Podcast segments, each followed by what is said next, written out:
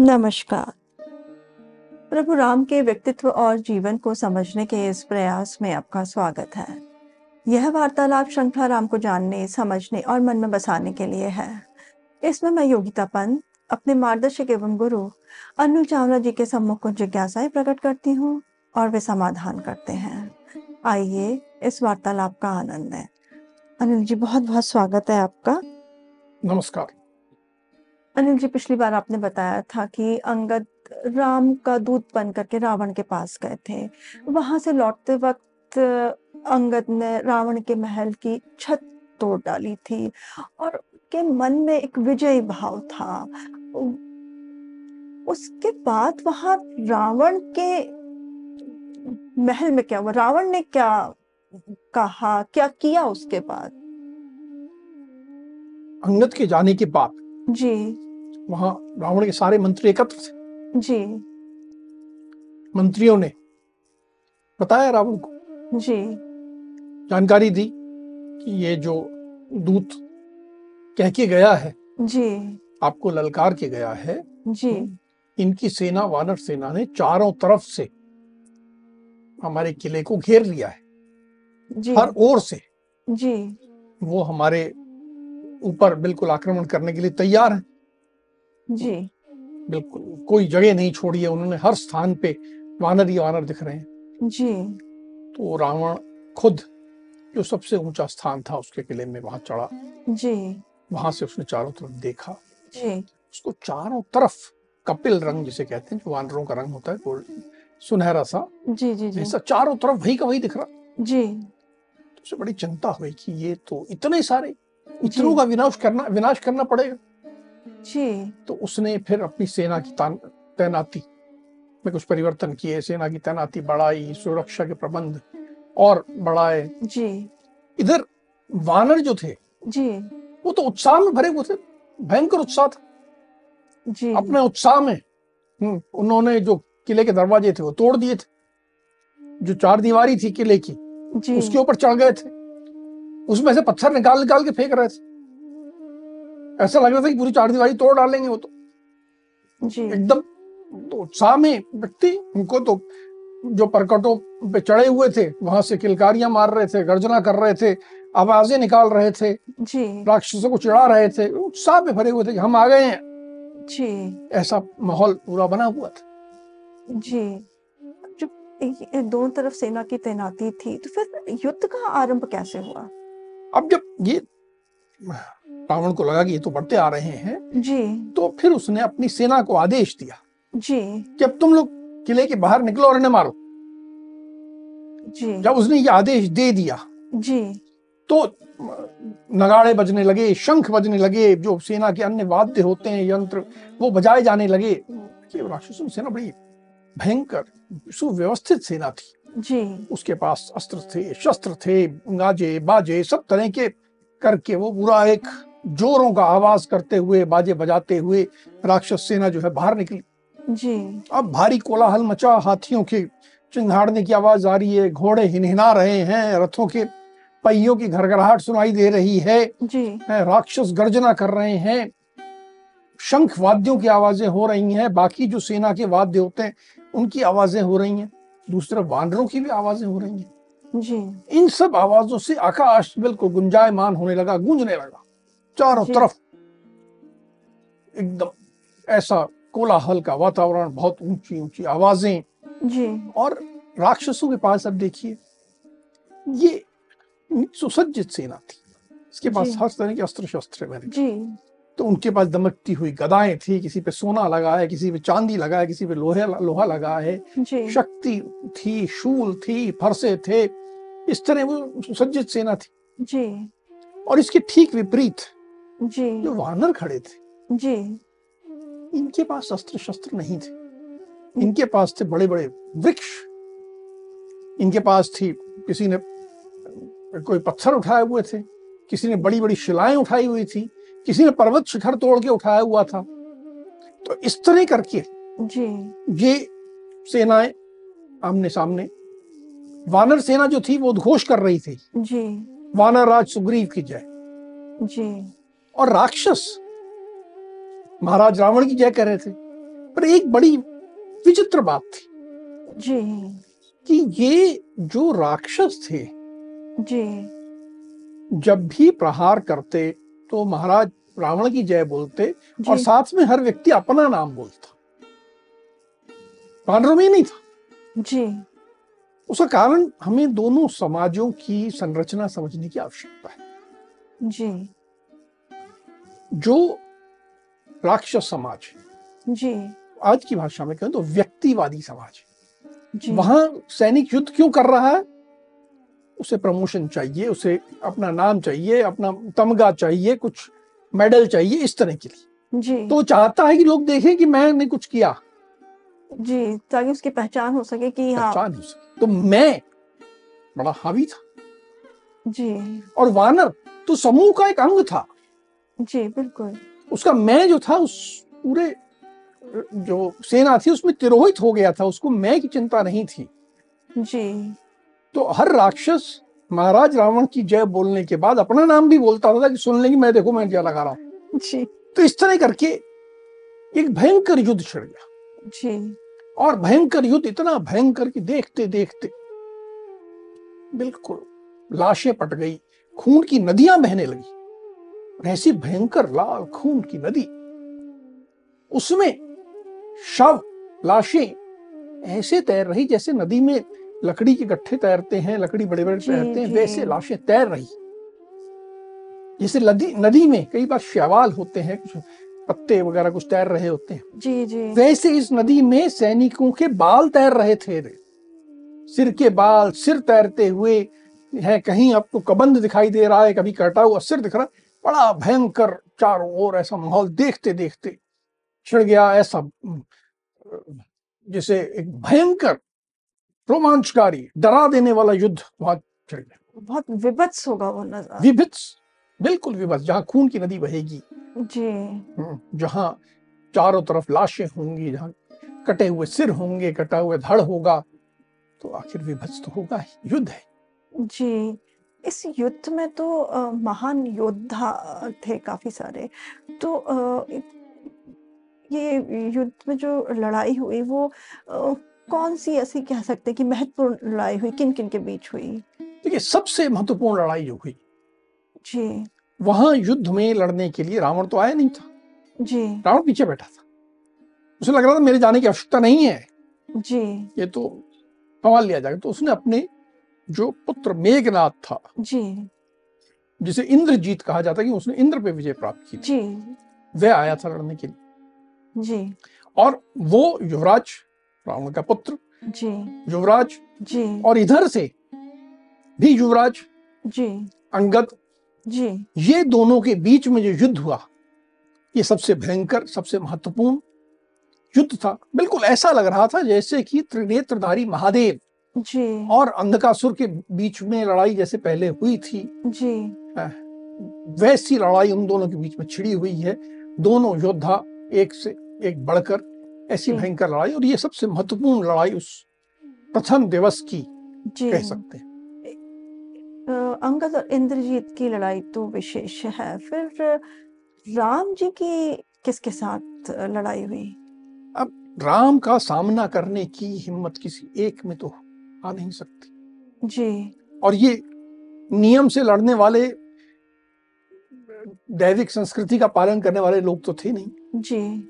यहाँ तो ये था कि चार लोगों ने मिलकर रावण राम को घेरा। जी। ये चार लोग अग्नि केतु रश्मि केतु सुप्तग्न और यज्ञकोप। जी। ये चार राक्षस बलवान बहुत शक्तिशाली चारों मिले। और इन्होंने चार दिशा से राम को घेर लिया और राम पे आक्रमण करना प्रारंभ किया। जी। राम भी तैयार थे। उन्होंने चार बाणों से चारों के सिर काट दिए चारों को मौत के घाट उतार दिया। जी। और इस तरह करके और भी आते रहे छोटे मोटे राक्षस जो आते रहे सबको मारते रहे। पर ये सबसे महत्वपूर्ण था कि चार एक साथ आए जी। और राम ने इन चारों का सामना किया। जी। अब लक्ष्मण जी का युद्ध किसके साथ हुआ? एक बहुत महत्वपूर्ण राक्षस था राक्षस प्रमुख था। उसका नाम था विरूपाक्ष। जी। वह लक्ष्मण से युद्ध करने आए जी। लक्ष्मण ने बाणों की वर्षा की और विरूपाक्ष को मौत के घाट उतार दिया। जी। राम जी का सामना हुआ लक्ष्मण जी का हुआ। अब हनुमान जी का सामना किसके साथ हुआ? रावण के दरबार का एक महत्वपूर्ण स्तंभ महाबली जम्बूमाली। जी। वो रथ पर सवार होके आया। जी। हनुमान के सम्मुख। हनुमान का सामने हनुमान पैदल है जी। और वो रथ पे है। हनुमान के पास कोई अस्त्र शस्त्र नहीं है। जी। और इसने जी। एक शक्ति का प्रयोग किया। जी। जिससे कि हनुमान की छाती पे वो शक्ति लगी। हनुमान ने उस शक्ति को सहन किया। जी। और फिर कूद के उसके रथ पे चढ़ गए। और रथ पे चढ़ के जी। उसे थप्पड़ मारे। पर इतना भयंकर थप्पड़ था कि उसके प्राण फेड़ उड़ गए। उसके बाद उसके सारथी को मारा उसके रथ को तोड़ दिया जी। और वो अध्याय समाप्त कर दिया जम्मू वाली का। जी। वहाँ सुग्रीव भी थे। सुग्रीव ने भी कुछ अ, पर अपना पराक्रम दिखाया होगा। बिल्कुल। एक राक्षस था जिसका नाम था प्रघस। जी। वो वानर सेना पर बड़ी भारी तबाही मचा रहा था। बहुतों को मार रहा था। तो सुग्रीव उसके सम्मुख गए और एक सप्तपर्ण एक वृक्ष होता है वो उठाया जी। और उस वृक्ष से जी। उस पर फेंक के मारा और उसकी लीला समाप्त कर दी। जी। सुग्रीव के ससुर सुषेण वो भी युद्ध कर रहे थे। उन्होंने क्या बहादुरी दिखाई? तूने सुषेण के बारे में जो पूछा जी। बहुत अच्छी बात। सुषेण। सुग्रीव के ससुर थे। जी। बाली की पत्नी जो पहले थी और बाद में सुग्रीव की पत्नी बनी। तारा। तारा। जी। उसके पिता थे और अंगद के नाना थे। जी। तो एक वृद्ध थे। जी। लेकिन शक्ति थी। वानरों के एक बड़े महत्वपूर्ण राजा थे वो। और उन्होंने जी। सामना किया। जी।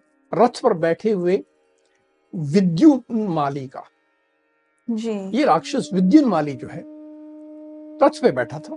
जी। ने सुषेण को बड़े भयंकर बाण जिनमें सोना लगा हुआ था सु- सुवर्ण भूषित बाण थे जी।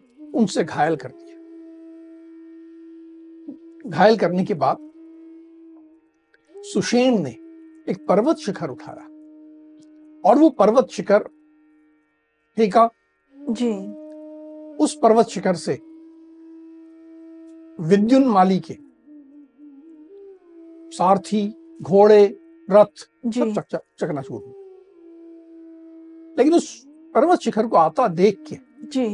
विद्युन माली बड़ी फुर्ती से रथ से नीचे कूद गया था। वो बच गया। उसने एक गदा उठाई जी। और इस बार सुषेण पर प्रहार करने के लिए आया युद्ध करने के लिए आया। जी। देखिए सुषेण के हाथ में तो कुछ नहीं था। जी। उन्होंने एक शिला उठाई। जी। और गदा का सामना अपनी शिला से करने लगे। जी। गदा में जो आपको फुर्ती मिलती है वो एक शिला में तो नहीं मिलेगी। जी। तो विद्युन माली ने सुषेण के छाती पे गदा से वार किया। जी। ये देख के उन्हें और क्रोध आया।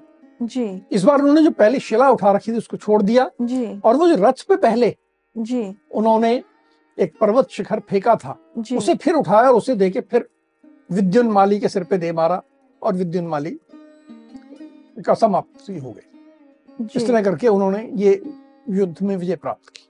जी एक एक करके सब आ रहे थे अपना पराक्रम दिखा रहे थे। अपना काम सब कर रहे बहुत बड़ा युद्ध था सब अलग अलग मोर्चों पे लड़ाइयाँ चल रही थी। जी नल और नील नामक भी दो वानर योद्धा थे युद्ध में। उनका सामना किसके साथ हुआ? देखिए नल का सामना हुआ एक भयानक राक्षस था प्रथपन। जी। उस प्रथपन ने नल का सामना किया नल की ओर दौड़ा और उसने बड़े तीखे बाणों से नल को क्षत विक्षत कर दिया घायल कर दिया बहुत चोटें पहुँचा थी जी। नल उसकी ओर दौड़ा और पकड़ के। जी। अपने हाथों से उसकी दोनों आँखें निकाल दी। विभत्सता। युद्ध की सुंदरता उसकी विभत्सता में। युद्ध की शोभा इसी में है। और युद्ध कभी सौम्य नहीं होता। तो ये बहुत भयंकर विभत्स बहुत भयानक युद्ध था। दूसरी ओर निकुंभ नाम का एक राक्षस था। जी। उसने नील पर अपने बाण छोड़ने प्रारंभ किए एक के बाद उसने एक के बाद एक बाण छोड़ता गया। सौ बाण उसने छोड़े नील पर। जी। और ये सौ बाण नील को लग गए। अब कल्पना कीजिए नील की क्या हालत है कि सौ बाण लगे हैं उसे। जी। जब सौ बाण लग गए जी। तो निकुंभ अहंकार से भर गया। हंसने लगा ठहाका मारने लगा। जी। उसने बहुत बड़ी विजय प्राप्त कर ली। जी। जब वो ये ठहाका मार रहा था जी। तो नील गए। उन्होंने उसके रथ का पहिया निकाला और उस पहिए से जी। निकुंभ का और उसके सारथी का दोनों का काम तमाम कर दिया। बिल्कुल जैसे आप कल्पना करो हमने कथाएँ सुनी हैं जी। कि विष्णु अपने चक्र से जी जी। संहार करते हैं जी। दानवों का वैसे ही यहाँ पर निकुंभ के रथ के पहिए से ही जी। निकुंभ का अंत कर दिया। तो इस तरह बहुत बहादुरी जी। बहुत साहस बहुत पराक्रम हिम्मत वानर दिखा रहे थे। जी। अनिल जी जो भयंकर युद्ध चल रहा था तो ये सूर्यास्त होने पर रुक गया या उसके बाद भी चलता रहा? तो सूर्यास्त पे युद्ध रोक देने की जो परंपरा है जी। वो देवी दैवी संस्कृति का एक अंग है कि युद्ध होने पर जो है सूर्यास्त के बाद रोक दिया जाता है और सूर्यास्त के बाद नहीं किया जाता पर यहाँ तो राक्षस थे। जी। वो दैवी परंपराएँ तो नहीं मानते। जी। तो युद्ध सूर्यास्त पे रोक दिया जाए तो तैयार नहीं थे। रात्रि हो गई लेकिन युद्ध चल रहा है। बड़ा दारुण अंधकार छा गया है। जी। हाथ को हाथ नहीं सूझ रहा पर युद्ध चल रहा है। हालत ये है कि राक्षस किसी को देखते उससे पहले पूछते तुम वानर होगी राक्षस? और वानर भी पूछते कि तुम वानर होगी राक्षस? जी। और पूछ पूछ के मार रहे हैं क्योंकि पहचान में नहीं आ रहा। जी। भयंकर रात्रि। काले राक्षस। सबने जो चमकते हुए कवच पहने हुए हैं जी। उन्होंने शस्त्र धारण किए हुए हैं चमक रहे हैं। तो अंधेरी रात की कल्पना कीजिए जिसमें काले काले राक्षस कुछ कुछ दिख रहे हैं कुछ नहीं दिख रहे और उनके शस्त्र चमक रहे हैं। जी। बड़ी एक भयंकर माहौल बना हुआ है। वानर जो है दांतों से राक्षस को काट रहे हैं। और राक्षस भी जी। उनको लग रहा है कि हम ये इनका खून पी जाए इनका मांस खा लें। ऐसा माहौल है। वहाँ कालिक रंग के लंगूर जो वानर सेना का अंग थे जी। वो इतने भयंकर कि उनको यदि कोई राक्षस पकड़ में आ जाए तो भुजाओं में बंद भरकर उस निशाचर को मार देते और कुत्तों को खिला देते। क्योंकि वहाँ कुत्ते सियार सब आ गए थे। जी। उनको खिला देते। बड़े बड़े राक्षस जो युद्धपति थे दलपति थे वो बड़े अजीब ढंग से युद्ध कर रहे थे। कभी दिखाई देते कभी अदृश्य हो जाते। जी। दृश्य अदृश्य के बीच में झूलते हुए युद्ध कर रहे। राम और लक्ष्मण जी। अपने बाणों से दृश्य अदृश्य राक्षस दोनों को मार रहे थे। लगातार बाण चला रहे थे। जी। ऐसे में छह राक्षसों ने योजना बनाई जी। कि हम राम और लक्ष्मण को घेरते। राम को घेरते। जी। क्योंकि पहले चार ने प्रयास किया था। जी। अब छह राक्षस आए रात के अंधेरे में। जी।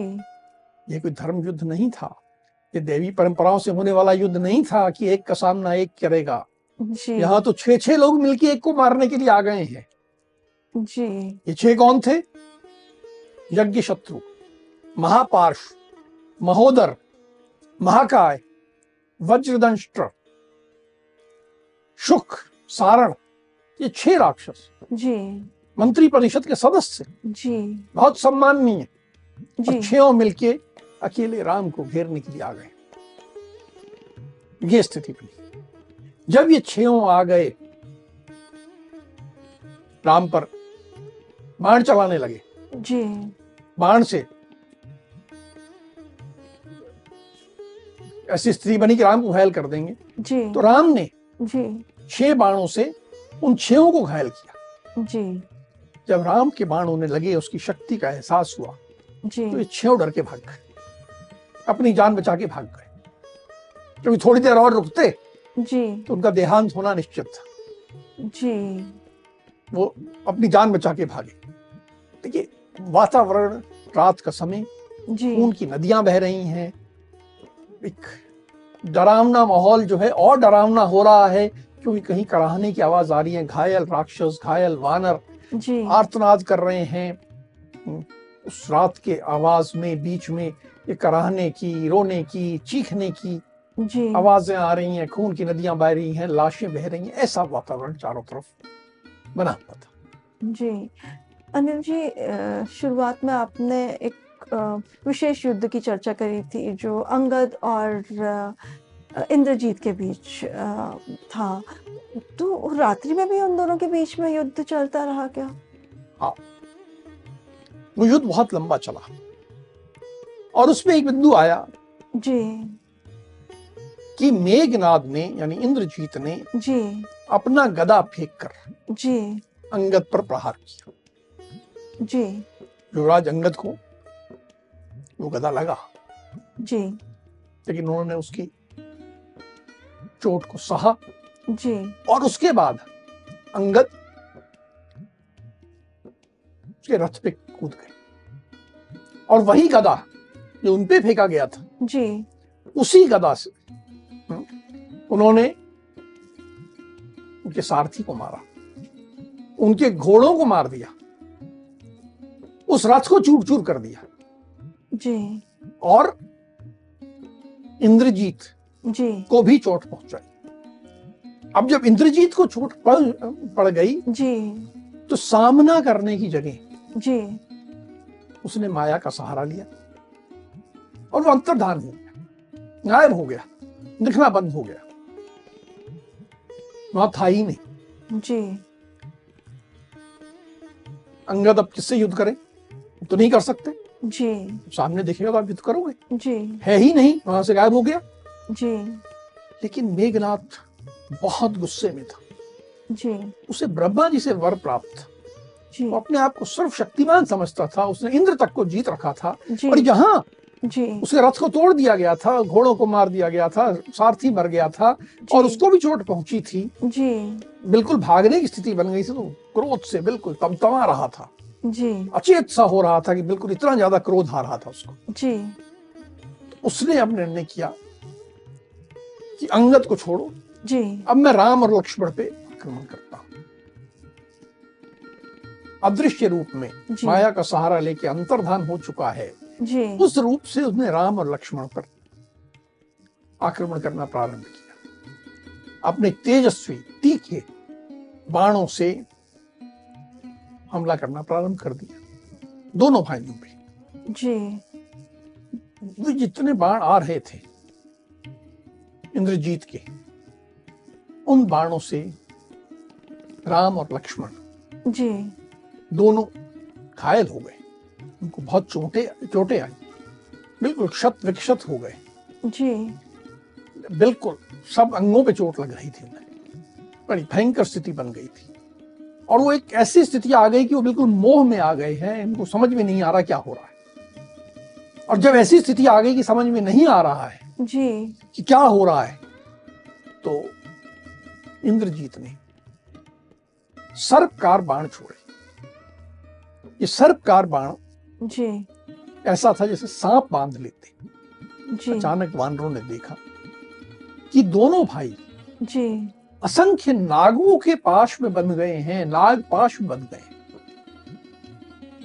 बिल्कुल कुछ करने के उनकी क्षमता समाप्त हो गई और नागों के पाश में गए ऐसी भयंकर, ऐसी स्थिति में राम और लक्ष्मण दोनों जी, अनिल जी, आज जो आपने युद्ध का विवरण किया, वो तो बहुत ही भयावह है और रोंगटे खड़े कर देने वाला है।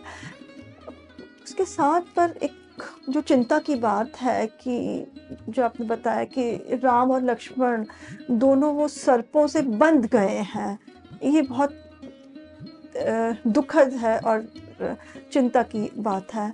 अब आगे क्या होता है वो हम अब अगले प्रकरण में आपसे सुनेंगे। अब हम आज की चर्चा को यहीं विराम देते हैं। अगली कड़ी में राम के जीवन से जुड़े कुछ अनछुए पहलुओं के साथ हम दोनों फिर उपस्थित होंगे। राम राम। राम राम।